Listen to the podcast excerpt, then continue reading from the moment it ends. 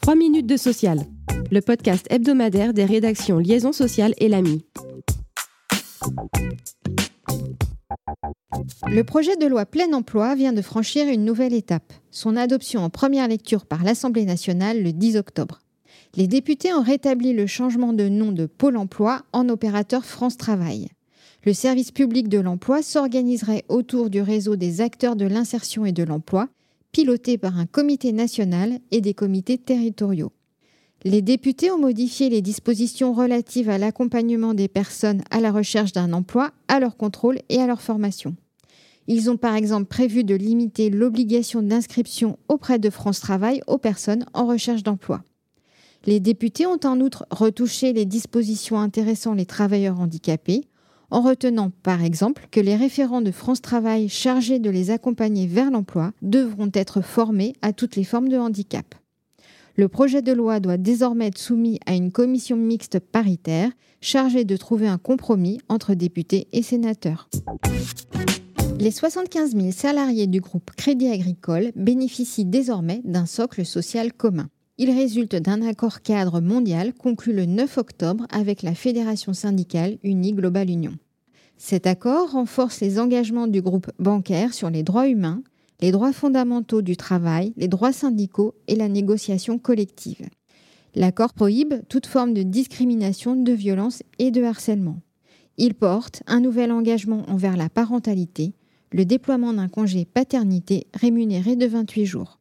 En matière de RSE, l'accord souligne l'importance de la Charte des droits humains, baptisée Respect, au sein du groupe. En tant que société mère, Crédit Agricole s'engage à rendre compte de la mise en œuvre de son plan de vigilance pour l'ensemble de ses sociétés et pour celles qu'elle contrôle directement ou indirectement. L'accord s'appliquera jusqu'au 31 décembre 2027.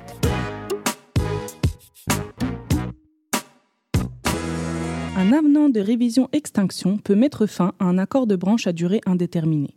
C'est ce que nous affirme la Cour de cassation dans un arrêt rendu le 4 octobre dernier. Dans cette affaire, les partenaires sociaux de la métallurgie ont engagé un long processus de restructuration conventionnelle. C'est pourquoi, depuis la conclusion de la Convention collective nationale en février 2022, des amenants de révision-extinction ont été signés pour mettre fin aux 76 conventions territoriales applicables dans la branche, préparant ainsi le terrain pour le nouveau dispositif conventionnel unique au 1er janvier 2024.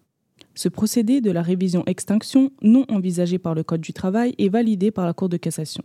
Cette approche permet alors aux partenaires sociaux de conclure des amenants de révision pour mettre fin à des accords de branche à durée indéterminée, à condition toutefois que l'extinction ne prenne effet qu'avec l'entrée en vigueur d'un autre accord couvrant l'intégralité du champ d'application professionnel et géographique de l'accord ainsi abrogé.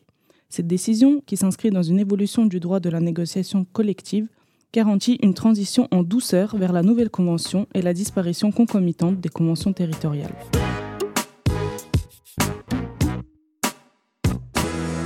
Six entreprises sur 10 n'ont pas d'accord sur la prévention des accidents du travail et maladies professionnelles.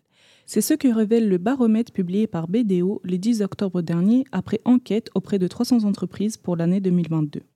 En conséquence, la sinistralité globale ne baisse pas depuis 2020 même si les arrêts liés aux risques psychosociaux sont revenus à leur niveau d'avant Covid, après avoir connu une explosion en 2020. Merci de nous avoir suivis. Pour en savoir plus, vous pouvez consulter le site liaisonsocial.fr.